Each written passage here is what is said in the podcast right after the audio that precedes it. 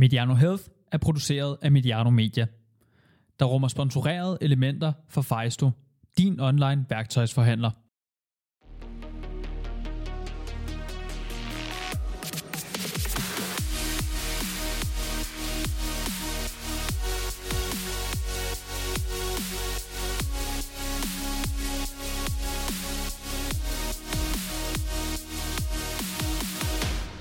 Velkommen til denne podcast her. Pas på julens største kaloriefælder, og sådan nyder du julen uden at tage på. Mit navn er Henrik Duer, jeg er træningsfysiolog. Og med mig i studiet, der har jeg endnu en gang Stine Junge Albrechtsen, diætist. Velkommen til. Mange tak. Og lige inden du får lov til at fortælle mere om dig selv, så vil jeg lige gennemgå dagens menu. Og til at starte med, så skal vi som sagt have lidt baggrund på dig. Hvad laver du til daglig? Og har du nogle specialer? Så skal vi kigge på... Hvad sker der i perioden op til jul? Det er jo ikke kun mellem jul og nytår, man spiser juleting og sager. Der er mange fristelser på arbejdet og julefrokost op til. Så skal vi se på mellem jul og nytår. Jamen, der er i hvert fald juleaften og en julefrokost. Hvor mange kalorier kan man risikere at få her, hvis man ikke er opmærksom? Og så er det også vigtigt at komme med nogle råd, fordi man kan godt komme igennem julen og spise det hele uden at tage på, og så samtidig, hvad skal vi sige, nyde det at være til stede. Og der kommer vi med vores bedste råd til, hvordan du slipper, hvad skal vi sige, helskindet gennem julen. Men Stine, lad os tage hul på det, stille og roligt. Men fortæl lidt mere om dig selv. Jamen, jeg hedder Stine Junge Albrechtsen, og jeg er klinisk diætist. Jeg har den virksomhed, der hedder MapDiet, sammen med min kollega, der også er diætist, Anna-Louise. Vi har vores app, som er en kostplans-app, som er vores primære produkt, men ellers så laver vi stadig alt inden for diætistfaget. Vi har vejledninger, vi holder foredrag, og hvad man nu ellers skriver artikler. Og så har jeg skrevet en del bøger, en af dem sammen med dig. Yes. Så forfatter kan jeg også skrive på CV'et. Nu er julen på vej, og du er diætist, og så du bliver anset af mange selvfølgelig. Du har forstand på kost, men når julen kommer, tager du så også på? Jeg vil sige, at jeg er lige så udsat som alle andre. Jeg er selvfølgelig opmærksom. Det følger jo ligesom med titlen, at man har nogenlunde styr på, hvad der er kalorier i. Men fristelser er jo fristelser, og det er helt sikkert, at jeg bliver udsat for flere end gennemsnittet i år. Jeg skal til 4 julefrokoster, så jeg tror ikke, jeg slipper helt skindet igennem den her jul. Og jeg vil sige, at i mine yngre dage, der var der statsgaranti for, at jeg tog på måske 1,5 kilo hen over julen. Og det var primært, at jeg tror, der var julefrokosterne op til jul. Dem havde jeg kunne have 5-6 julefrokoster op til jul, og det var fuld pedal med byture og masser af alkohol og fed mad. Plus julen, første juledag, anden juledag, nytårsaften, og så dagen efter nytårsaften, hvor man ligger brak og spiser junkfood.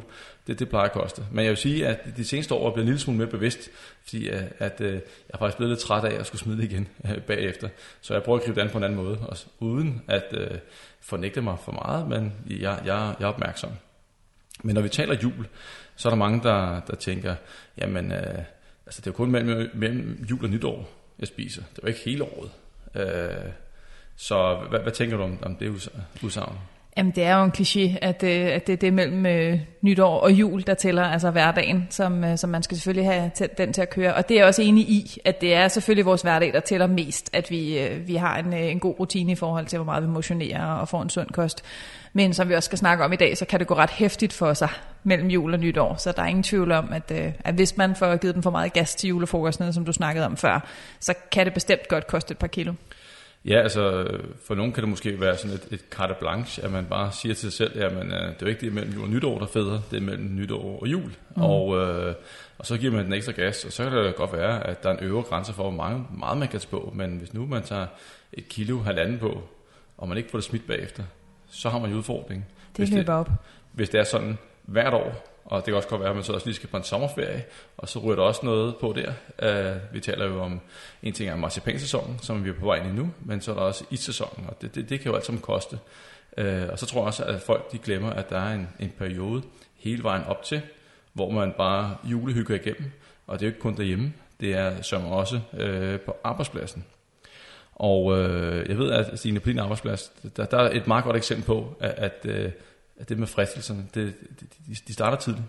Vi deler kontor med en stor flok appudviklere, der også har lavet vores app, og de er nogle friske unge mænd med et meget højt aktivitetsniveau, og derfor så har de sat både en skål finer og en skål pebernødder frem ved kaffeautomaten.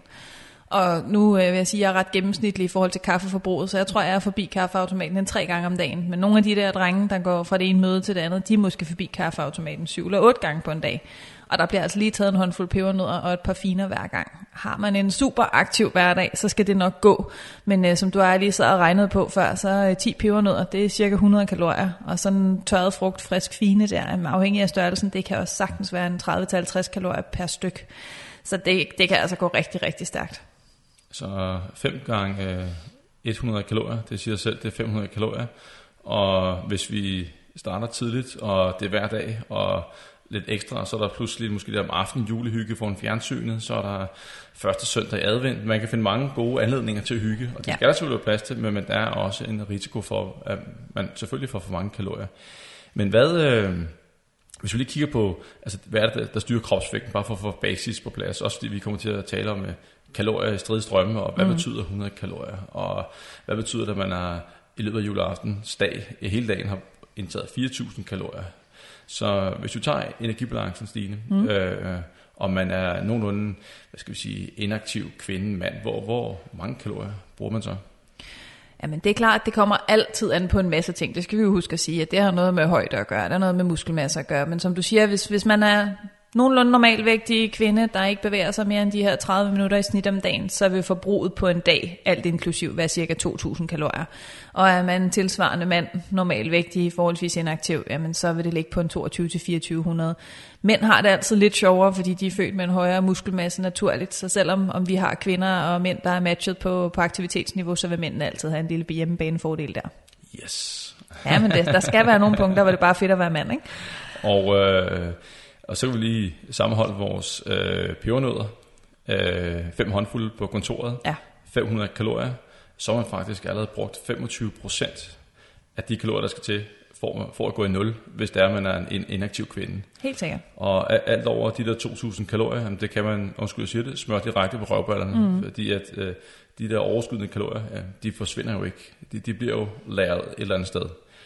Og hvis man så er i overskud med de der 500 kalorier, vi taler om hver dag, findes der nogle sådan grove tommelfingerregler for, hvor meget tager man så på? Meget groft kan man sige, per 100 kalorier, du er i overskud per dag, tager du cirka 100 gram på om ugen. Så hvis du er cirka 500 kalorier i overskud hver dag, så vil du tage 500 gram på om ugen. Så de der pebernødder, det kan gå ind og blive frygtelig dyre. Det kan blive en super dyr december, ja. Og man kan sige, udfordringen med nogle af de fødevarer er jo, at det mætter dårligt for rigtig mange kalorier. Det var andet, hvis det var broccoli, man stak hånden ned i, så ville man sandsynligvis tabe sig hen over julen, eller når man var på arbejde. Så det er selvfølgelig også noget at gøre med, at det man spiser, det giver ikke så meget mæthed for de kalorier. Og så er der en risiko for, at hvis vi ikke er bevidste, at så kommer bare alt for meget ind på os. Jeg tror specielt det her med opmærksomheden. Altså det er netop der, jeg tror, min titel spiller ind, at jeg ved, jeg ikke kan styre det. Hvis jeg bare står der og venter ved kaffemaskinen og først begynder, så ved jeg også, at jeg tager en håndfuld pebernødder. Så jeg er simpelthen nødt til at gå over og sætte koppen, trykke på knappen og vende ryggen til, fordi altså out of sight, out of mind for mit vedkommende. Hvis ikke jeg står og kigger ned i skålen, så føler jeg mig da ikke fristet. Men det understreger jo også, at det der med, at tilgængelighed er super farligt, selv for folk, som er eksperter inden for området og ved bedre, ved at tilgængelighed er noget skidt, og alligevel så overfalder man sig selv med tilladelsestanker og giver sig selv lov til at spise ting. Og jeg vil sige, at jeg er ikke et hak bedre selv. Her forleden dag, så var der fødeboller på kontoret. Det var ikke så julet, men jamen selvfølgelig, når det står foran en, så spiser man den. Og i dag, der havde Malene, hun havde taget super lækker hjemmebagte æbleskiver med ind på arbejde, og Kasper var der ikke, og Malene hun gik hjem lidt tidligere, så var der kun mig. Ja, sådan er det jo. Og en masse æbleskiver, og egentlig så burde det jo, være nemt at sige nej, men det er det ikke. Og det med tilgængeligheden, det kommer vi til at møde på arbejdspladsen, vi møder det til julefrokosten og juleaften. Der er bare mad i stridstrømmen hen over julen, og det er selvfølgelig en af de store udfordringer. Hvis vi så begynder at kigge på en julefrokost, en ting er arbejdspladsen, at der kan man redde sig en masse kalorier, men så kan vi, altså vi skal jo til en julefrokost, enten i forbindelse med lige efter juleaften, men der kan også være på arbejdspladsen. Og hvordan kan sådan en julefrokost se ud indholdsmæssigt og kaloriemæssigt? Der kan selvfølgelig være store variationer, og det er afhængig af portioner og hvad man vælger. Men prøv at komme med et bud. Altså hvis man kigger på det, så er rugbrødsmadder i sig selv jo ikke det store problem. Så man kan sige, at udgangspunktet med et fuldkornsrugbrød, det er ganske fredeligt. Og en skive rugbrød er cirka 100 kalorier, så det er ikke der, at skuden vælter. Det er alt det, vi putter ovenpå. Og der er jo så også stor variation, alt efter hvad man vælger at putte ovenpå. Hvis vi tager sådan noget som fiskene, som gerne er i første servering på julefrokosten, jamen så er der ingen tvivl om, at det er super sundt at spise fisk. Vi har et kostråd, der hedder spis mere fisk, og det er de her 350 gram om ugen, så det er jo en oplagt chance for at få noget fisk. Men de fede fisk, som for eksempelvis silden, som vi gerne serverer, jamen der kan sådan en gang karrysild på et halvt stykke brød, det løber hurtigt op i 100 kalorier. Fordi det er en fed fisk, så vi er med på, det er sundt, men det tæller jo alt sammen. Og hvad med den her sovs, der kommer? Altså... Præcis, der er karryen med også, så den her dressing vil helt klart også gøre, at karrysilden er en af de tungere bekendtskaber på julebordet. Så vil man spare lidt, så kan man selvfølgelig altid gå over og vælge den marineret sild i stedet for, men det er jo ikke sådan, at man skal sige, jamen det kan slet ikke lade sig gøre at få en enkelt karrysild, men man skal selvfølgelig være opmærksom, at bare den halve med karrysild, så er du oppe i de første 200 kalorier. Hvis vi tager og kigger på de andre ting, du kan putte på, så er fiskefileten jo også en af dem, der er ret klassisk. Jeg var lige ved at nævne den, fordi jeg skal altid have fiskefileten. Ja, men den er også på min favoritliste. Det er sjældent, jeg får det. Sådan en paneret en, en ordentlig lækker paneret en, og godt med remoulade på. Jamen, og det er jo der, diskussionen opstår, for jeg putter også remoulade på, men i min mands familie, så er det jo mayonnaise. Og når man så har puttet mayonnaise på, så skal der rejer ovenpå også. Så det bliver sådan en rimelig høj en. Og altså, om man er på remoulade eller mayonnaiseholdet, gør ikke den kæmpe store forskel rent kaloriemæssigt. Men det er klart, hvis der så kommer ekstra tilbehør, og igen rejer af magert, men det er igen traditionerne, jo mere du bygger på, jamen, jo vildere bliver maden. Så altså, hvis vi tager udgangspunkt i fiskefiléen, jamen, så den alene, sådan en 70 grams paneret fiskefilet, jamen, der er du allerede 200 kalorier. Og så begynder du at bygge på med en klat remoulade eller en klat mayonnaise, og så har vi måske en 50-100 kalorier ekstra, så skal du også give den gas, men det gør vi jo også til en julefrokost. Og så måske en håndfuld rejer, hvis man er til at putte det på igen, jamen så er du oppe i, at sådan en fiskefilet med rejer og mayonnaise godt kan koste en 400 kalorier. Og så oven i det skal vi lægge en eller to sildemadder. Ja. Fordi den ene ting er karrysild, men vi skal måske også have lidt kryddersild, og der er smør på brødet. Ja. Så er vi ligesom i gang. Det er vi. Og hvis man kigger på sådan portionen på et halvt stykke brød, vil cirka svare til de der små lurpakke, vi får udleveret af 8 gram. Jamen, der er cirka 50 kalorier i den, så det kan man så også lige lægge oveni per mad. Men festen stopper jo ikke her? Eller det vil være synd. Yeah. Altså, hvis man ikke er så meget til fiskefileten, så er det jo gerne der, hvor man putter en æg og rejer ind i stedet for. Og det er klart, der sparer man lidt, fordi ægget er lidt mere mært, end at vælge fiskefileten. Så kan man nøjes med en æg og rejer, så kan man godt lige barbere 100 kalorier af maden, som vi snakkede om før. Men i anden servering, der har vi jo gerne alt kødet. Så der kommer leverpostejen, der kommer måske mørbrødbøfferne, der kommer frikadellerne, flæskestegen. Og her igen vil det også være stor forskel på, om man vælger en mager fars at lave alle de her retter af, eller om man vælger en fed fars, så frikadeller kan også komme i alle afskygninger, men der kan vi altså også snilt sige, at frikadeller afhængig af størrelse også kan løbe op i 100 kalorier per delle. Så et par af dem, og lidt mørbrødbøffer, og lidt sovs til mørbrødbøfferne måske, jamen så er vi allerede over de 1000 kalorier, hvis vi har haft et par fiskemadder og et par madder med kødpålæg. Og igen, det slutter jo heller ikke her. Nej. Så tænker jeg, at vi er ved at nå til alkoholen. Ja, hvad med, altså, kan der være noget dessert, noget risalamande? Det kunne der sagtens være. Ja. Og det er jo igen afhængig af, hvad man vælger af risalamande, om det skal være en mager variant. Men skal vi ikke bare lege, at alle spiser den helt klassiske, hvor man selvfølgelig også putter flødeskum og masser af kirsebærsauce ovenpå. Og så kan en stor fuldvoksen portion være en 300-400 kalorier. Sådan. Ja. Og så alkoholen. Jeg tør næsten ikke at lytte nu. Det er jo lidt afhængig af, hvor meget man går til den. Når jeg er til julefrokost, så er det ikke alkoholen, der trækker hos mig mere. Så jeg kan nok godt klare mig med et par øl og cirka 150 kalorier for en dåse juleøl. Så er det ikke det, der er det værste. Men det er klart, det bliver en 300 kalorier. Drikker man ikke øl og vælger vin i stedet for, jamen, så er det cirka 100 kalorier i glasset. Det, der jo så også gerne skal skylles ned sammen med vinen, det er jo gerne, at man bruger eller øllen, det er jo gerne en snaps. Og den ligger i en 60-70 kalorier per snaps. Så jo godt se, hvis vi lige tager hver servering med en snaps, så bliver det måske en 2-3 snaps, og så nogle juleøl også. Så kan du godt lægge en 500-600 kalorier minimum på drikkevarerne. Ja, minimum, fordi jeg kan da godt drikke en 5 øl sådan en aften. Ja. Uden de store udfordringer. Ja. Og dertil så kommer der måske en lille smule snaps, og hvis det så er, hvad skal vi sige, i et festligt lag, og vi måske skal videre ud til i byen, jamen, så ryger der også drinks. Ja. Og så, så tæller regnskabet. Ja, på dine 5 øl og et par snaps, så er du nok nærmere i de 700-1000 kalorier, ikke? Og så skal du i byen bagefter, så kan du godt smide 1000 kalorier oveni mere.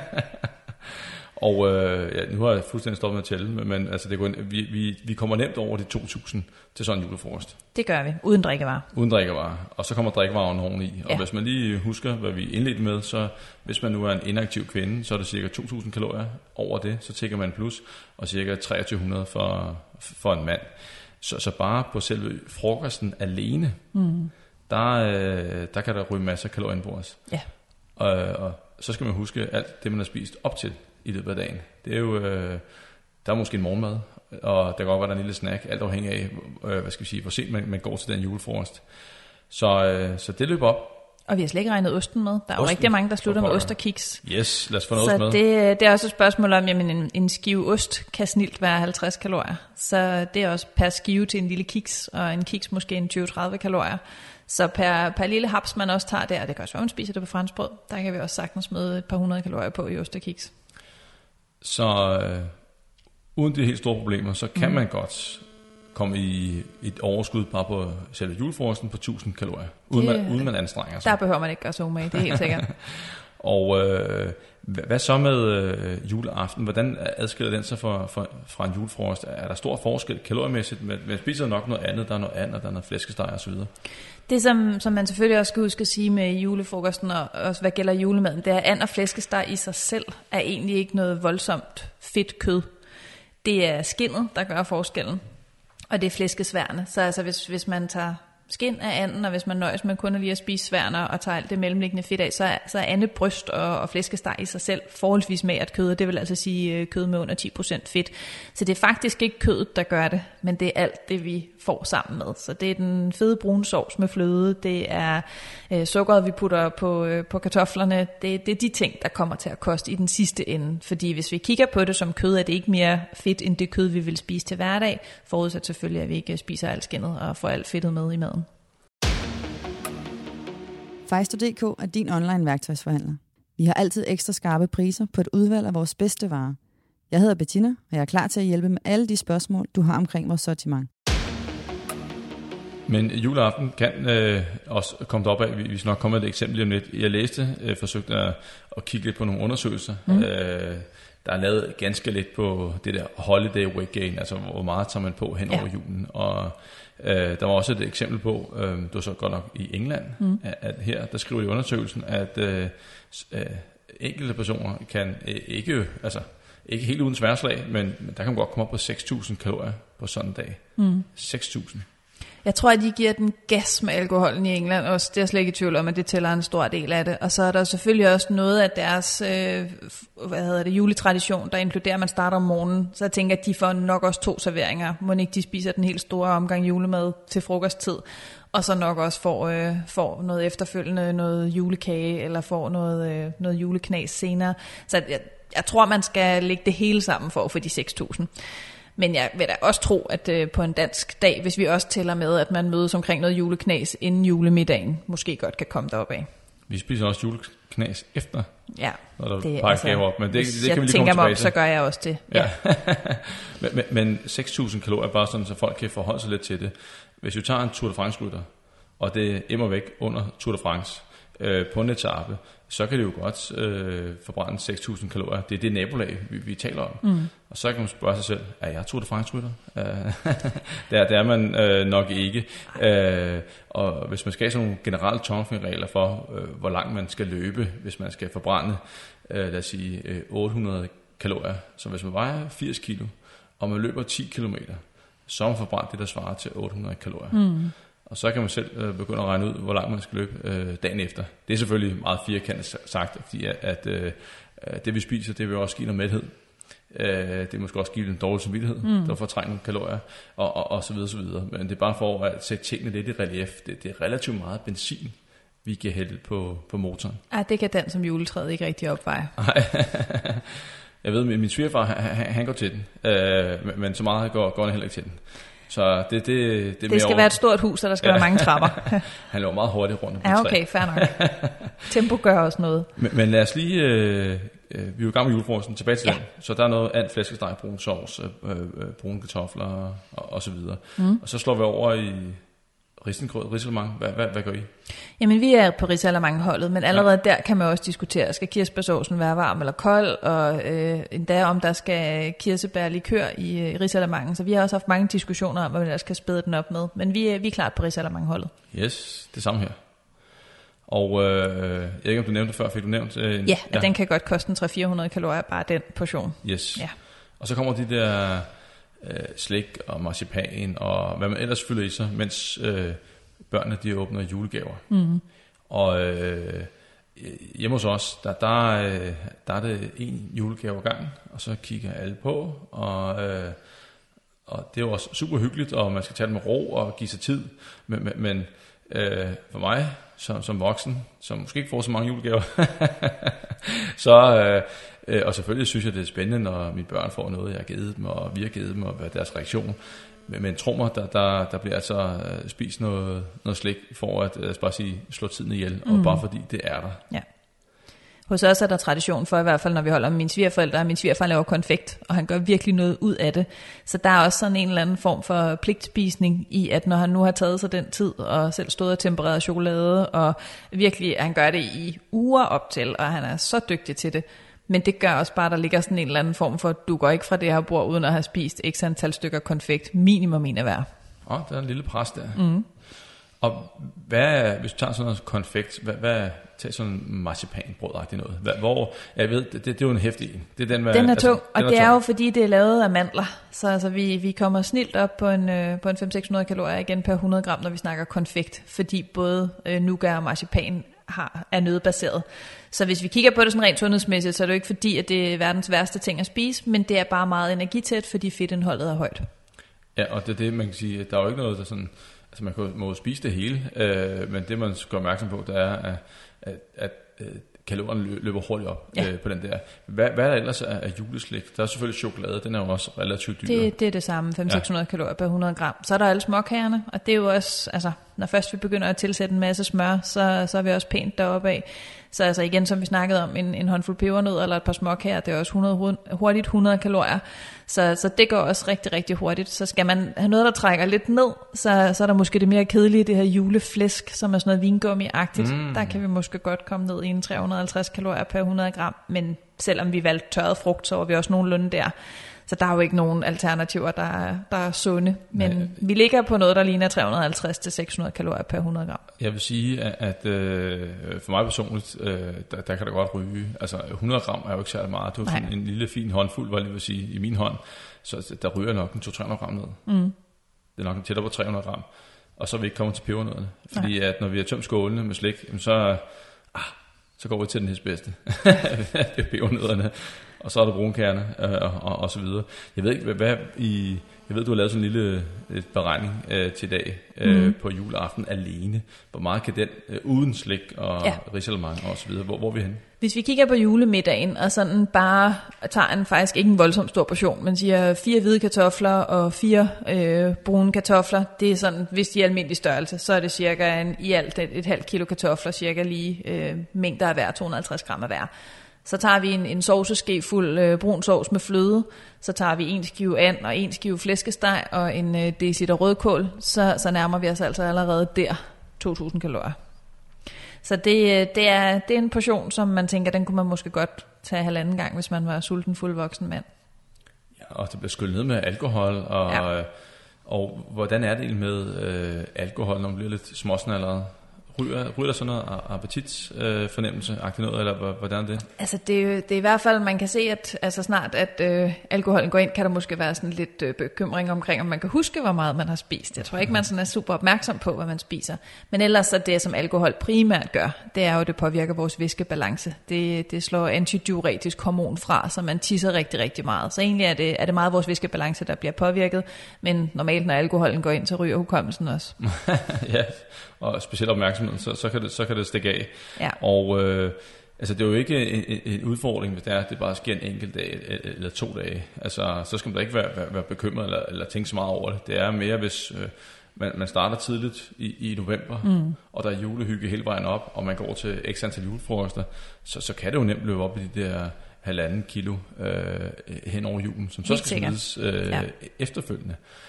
Men der er vel også en smule... altså, jeg ved da, at når jeg har givet den gas juleaften, så giver det også en masse mæthed dagen efter. Mm. Det er ikke sådan, at jeg har lyst til at stå op, og det har jeg. Men det er ikke sådan, at jeg har lyst til at spise morgenmad. Nej.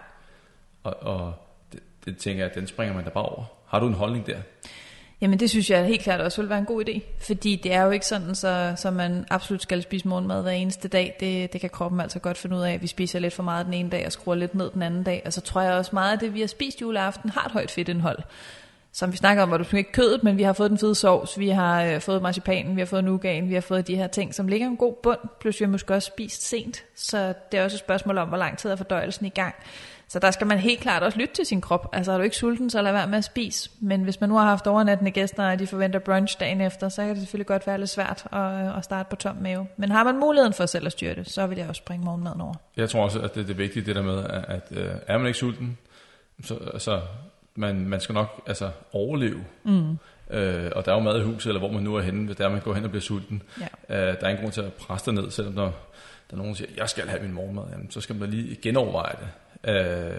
Så der sker selvfølgelig en kompensation. Det kan godt være, at man indtager en hulens masse kalorier til julefrokosten eller juleaften. Men der er jo, en mæthed, der man får de ting her. Yeah. Så man redder en lille smule dagen efter, hvis man eksempelvis springer morgenmaden over. Og man kan jo sagtens... der findes jo det der... hvor man har spisevindue på 8 timer. Jeg plejer at sammenligne det lidt med sådan en... det passer meget godt med sådan en julefrokost. Ja. At man faster 16 timer, og så spiser man i 8 timer.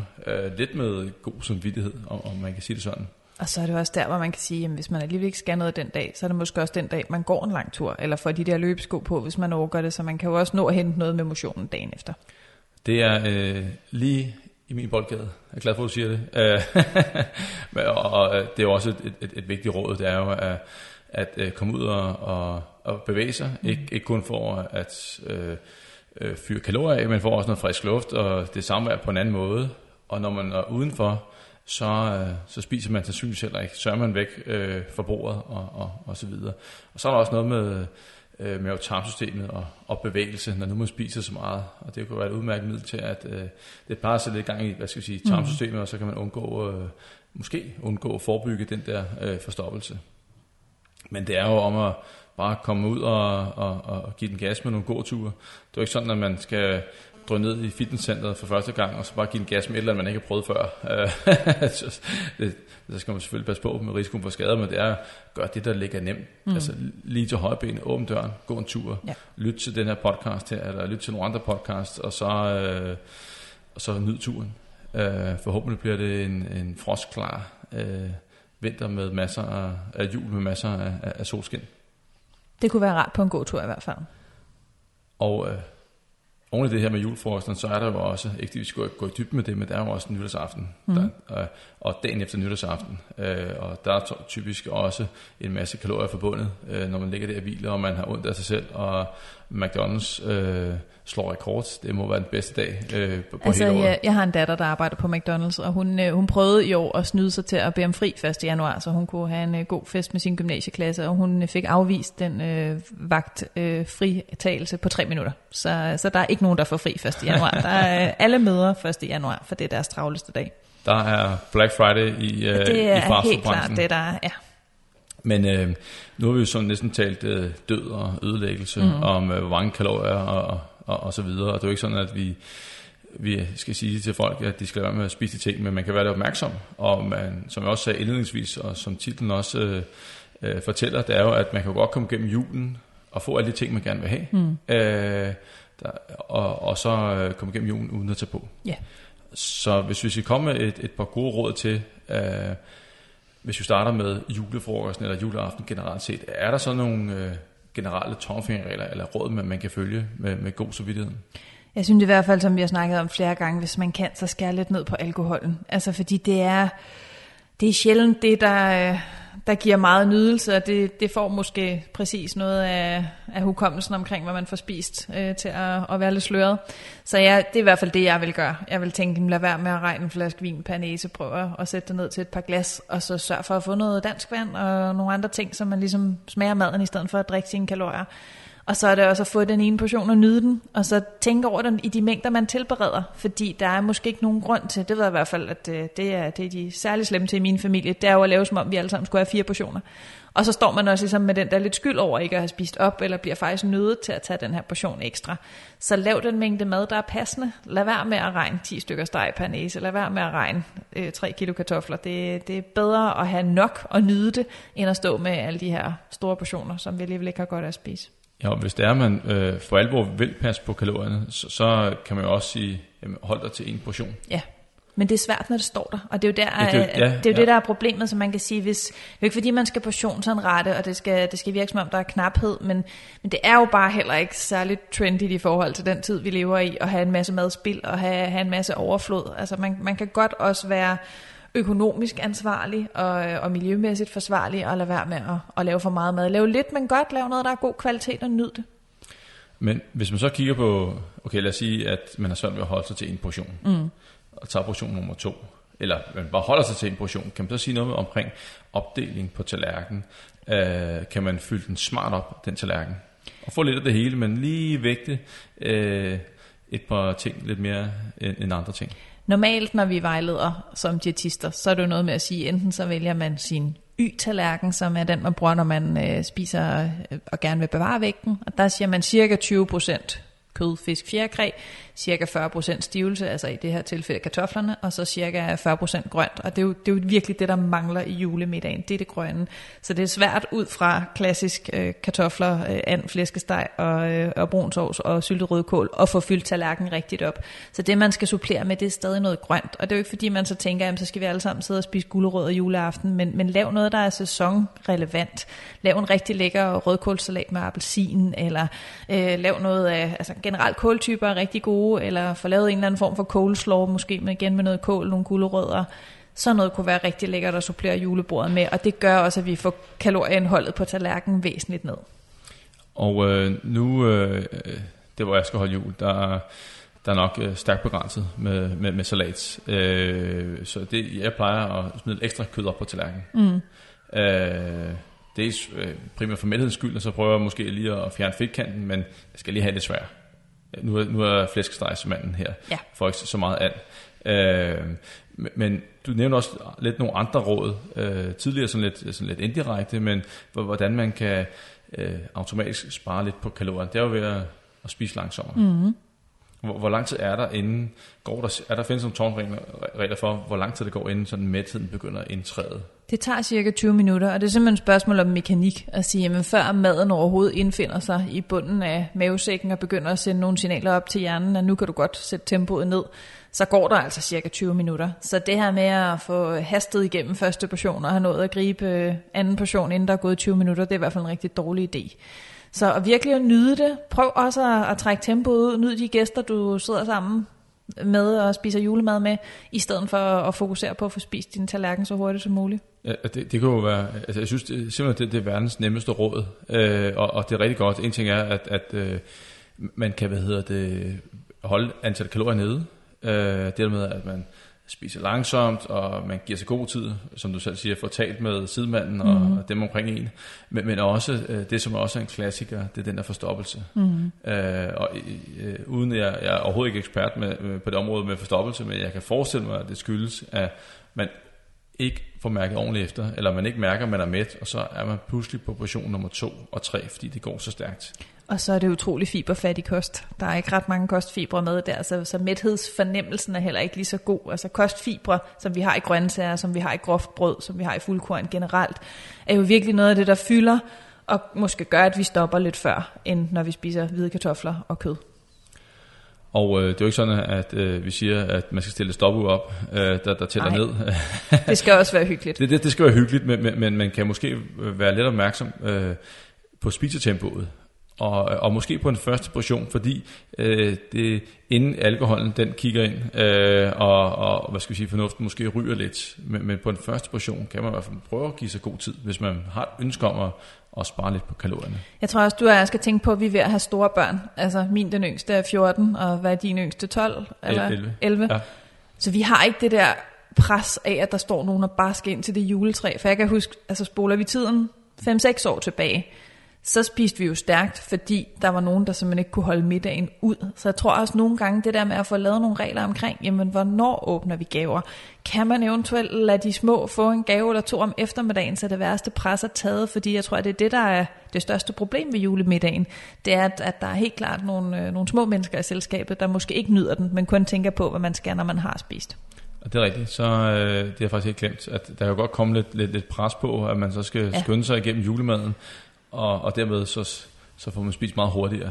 Og måske, det er så lige en idé, jeg fik her, og det kan godt være, at den ikke er særlig god, men måske skal man lave en lille julechallenge, en lille juleudfordring, og det er, jamen simpelthen du kan få den første portion til at vare 20 minutter. Mm. Og det er det. Og vi har faktisk valgt, også selvom børnene er ved at være så store, at de godt kan vente i mange år, at vi først spiser risalemang, når vi har åbnet gaver. For det er igen det her med, lad nu være med at klemme 2 retter ind, hvor der ikke er tid til det. Sørg nu for, at der er tid til retterne og til at nyde dem igen, når man har stået og brugt rigtig lang tid på den her mad. Så læg eventuelt gaverne ind mellem julemiddagen og risalemangen, så man ikke skal klemme hovedretter og dessert ned på en time. Yes, og så en anden ting, som kan være svært, som det er bare sådan en generel ting, men man gerne må øve sig på, det er egentlig at bare mærke efter, hvornår jeg ikke sulten længere. Mm. Hvornår spiser jeg egentlig bare, fordi det er der. Ja.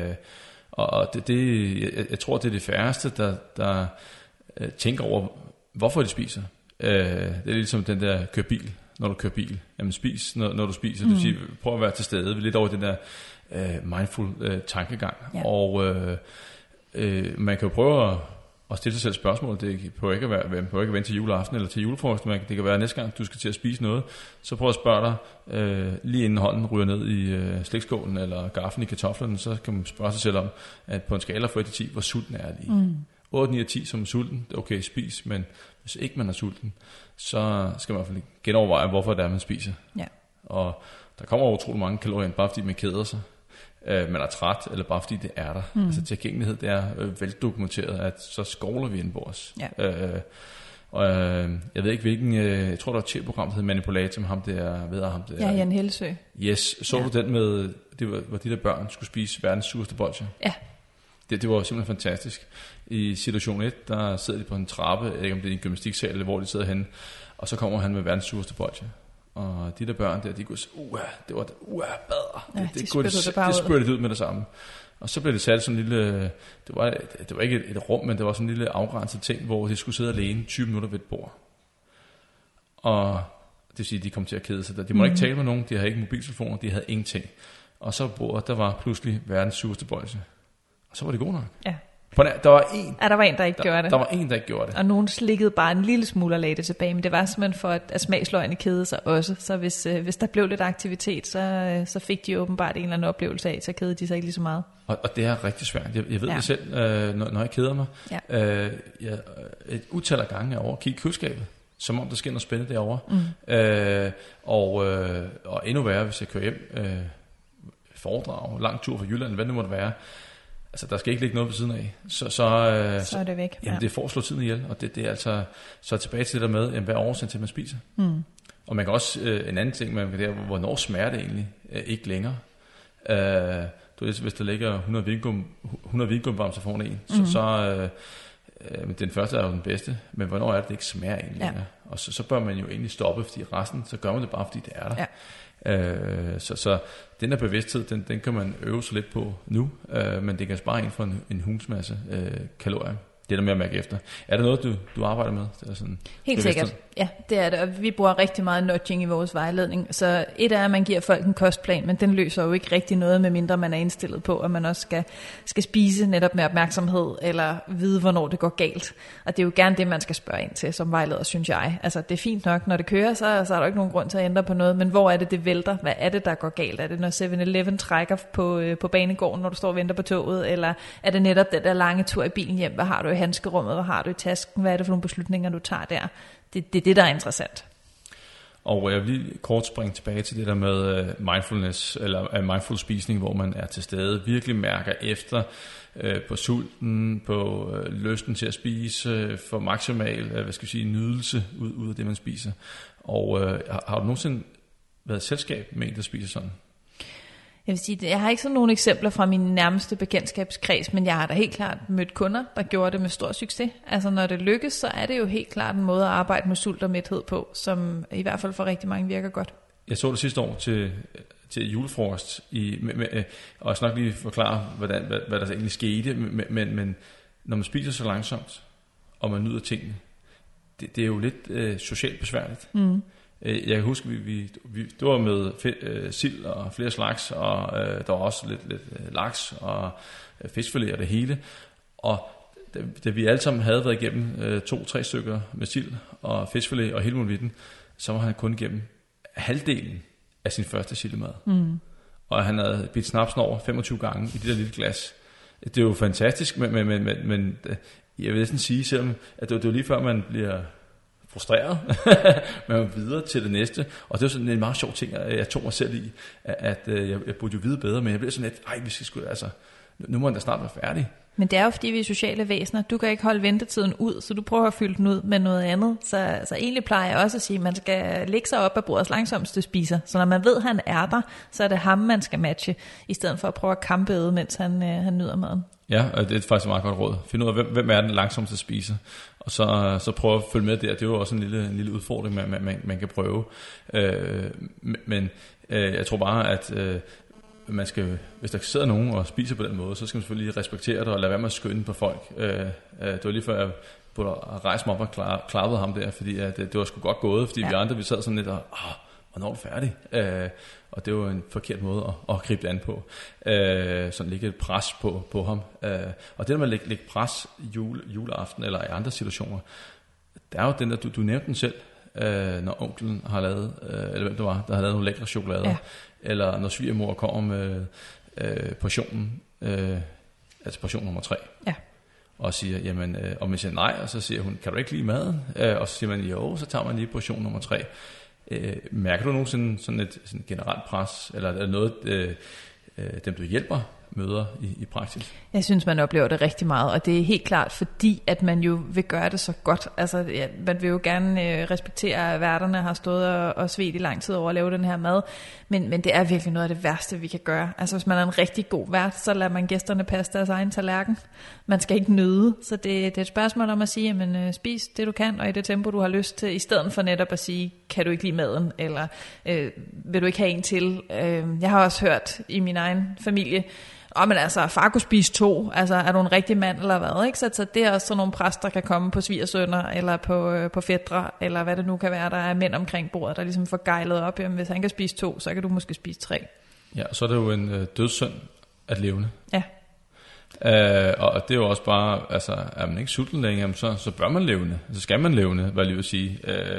Og jeg ved godt, at der er nogen, der har brugt lang tid på at lave maden, og lagt deres største kærlighed i det. Men det hjælper bare ikke noget på kalorieregnskabet, specielt ikke, hvis det er, man ikke er i stand til at smide af. Jeg tror også, det er en generationsting. Altså jeg kan mærke, at da mine bedsteforældre stadig levede, de har altså også levet nogle tider, hvor der var virkelig knaphed. Så det der med at have overflod, det var at vise, at man virkelig, altså nu kunne man endelig servere meget. Så jeg tror, at min mormor var rigtig slem til netop også at sige, jamen altså, nu skal du spise op, fordi hun var vant til, at der var måske ikke noget i morgen, eller der var måske ikke råd til at lave portion nummer 2. Så det tog hun med sig, selv da der var rigelig mad. Ja, og det der, det pres, der er for at indtage flere kalorier, det forekommer jo også, når alkoholen kommer på bordet. Ja. Du, der er så kedeligt, du skal der have en til, kom nu, sig skål, og det er jo bare det der med, at jeg synes bare, man sidder man derude, og så skal man bare respektere et nej. Men et rigtig godt råd faktisk med alkohol, det er ikke at tømme glasset, fordi det er sjældent, at folk hælder oveni, hvis du har gang i noget. Netop som ham, du beskrev før, der bed snapsen over 25 bidder. Du begynder jo ikke at sidde og hælde snaps op til ham, du tænker, om han er ikke færdig, og det er præcis et sindssygt godt signal at sende. Hvis ikke man har lyst til at blive presset til glas nummer 2 eller 3, eller nogen bare hælder op, så lad være med at tømme det. Ja, og måske kan man også bare sige lidt som det er, lige melde ud, jeg skal ikke have så meget i aften, jeg holder det igen, jeg tager lige et par stykker, og, men så presset kommer alle steder fra, og nogle gange så, altså jeg er selv super opmærksom på det, men jeg nogle gange kommer til at tage mig selv i, kom så, vi skal lige have en til. Og det er selvfølgelig ikke god stil af mig. Jeg arbejder på det, men jeg synes tilbage til det med, have virkelig stor respekt, hvis andre folk siger nej. Præcis. Nå, det var de gode råd, Stine. Så, og vi er ved at være vejs ende i den podcast her, så jeg tænker mig lige at summere op. Ja. Men det er noget at tilføje, at det emne, vi skal have vendt. Der er ikke noget, jeg er brændt inde med, men det kan være, der kommer noget klogt nu, hvor du vil opsummere. Altså, jeg tror, det som vi starter med at tale om, det er ikke... Det er mellem jul og nytår, der federe. Det er det mellem nytår og jul. Og det der er en masse rigtigt i, men for mange, så var julen jo længere. Mm. Og den starter jo i november på arbejdspladsen, til alle de julefrokoster, der er masser af fristelser, der er tilgængelighed. Og så kan det, hvad skal vi sige, sangen løbe op over halvanden måneds tid med en hulens masse kalorier, specielt pebernødden, der lige så din liste, da du kom ind med den i dag, så tænker jeg, hvad? De der. Der var ikke mange. Hvor mange pebernødder var der til 100 kalorier? Cirka 10. Så cirka 10 kalorier per pebernød. Og jeg tror, jeg har helt klart flere i en håndfuld. Ja, det kan man slet klart. Så det var en lille øjenåbner for mig. Så selvfølgelig skal man være opmærksom på den del.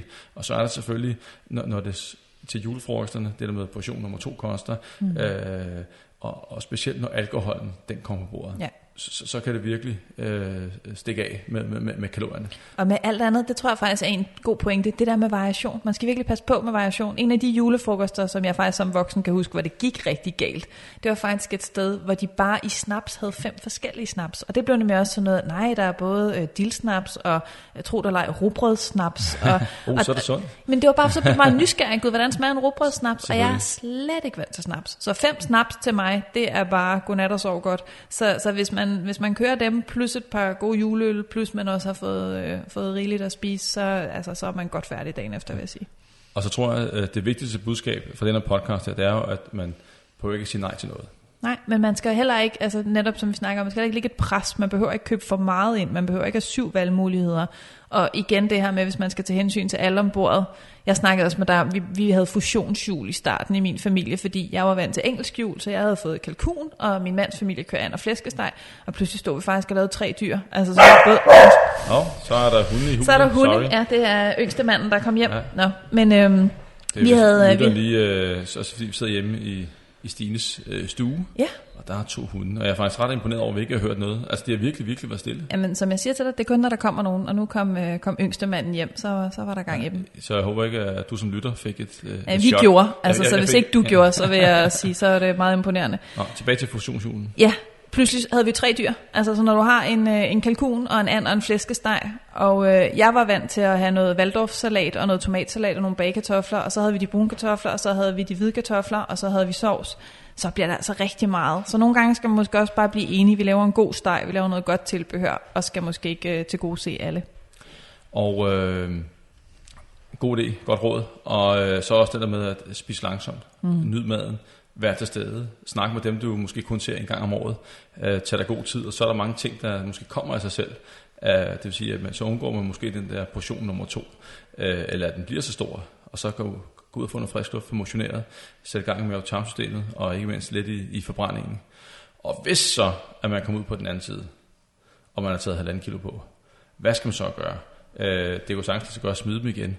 Og det taler vi faktisk om i den næste podcast, som ikke helt tilfældigt udkommer i starten af januar. Så hvis du har taget lidt på sidebenene som lytter, så hen over julen, så kommer vi med vores bedste råd til, hvordan man kommer af med det, og ikke mindst holder de der vægttab, eller vægten af. Men det må blive næste gang, og Stine, tusind tak, fordi at jeg må komme forbi din stue og lave den her podcast her. Og sige tusind tak til alle jer, der lytter med. God jul. Vi høres ved.